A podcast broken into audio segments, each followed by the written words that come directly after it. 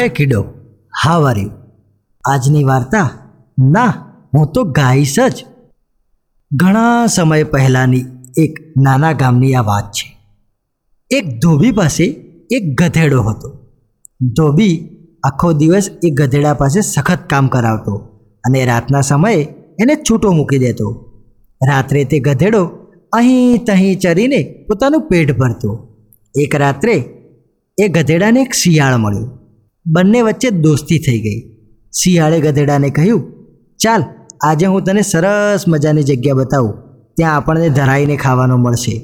શિયાળ ગધેડાને એક ખેતર પાસે લઈ ગયું. જુવારના ખેતરના એક ખૂણે કાકડીના વેલા પથરાયેલા હતા. વેલ પર કૂણી કૂણી કાકડીઓ ઉગી હતી. ખેતરની વાડમાં એક છીંડું હતું. એમાંથી બંને અંદર બેઠા.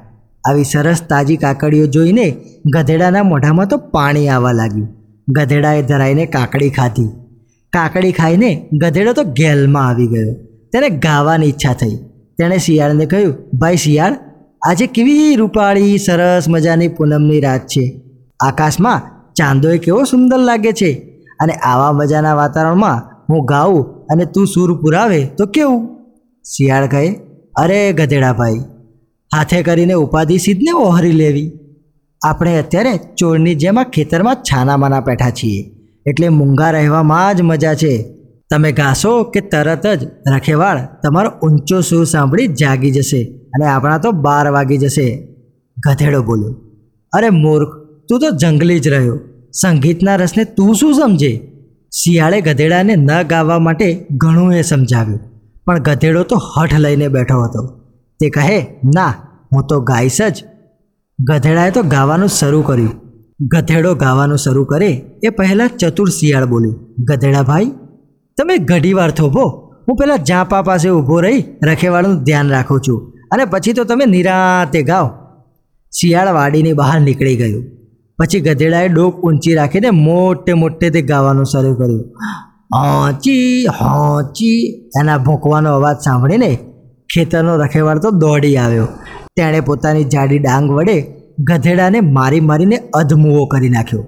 પછી તેના ગળે વજનદાર મોટો પથરો બાંધીને તે તો ચાલો ગયો.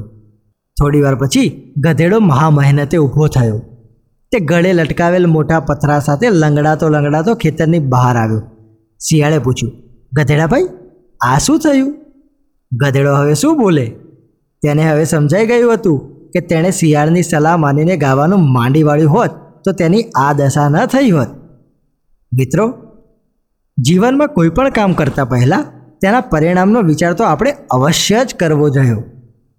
મજા આવીને આવી બીજી વાર્તાઓ સાંભળવા માટે અમારી સાથે જોડાયેલા રહો. Stay tuned by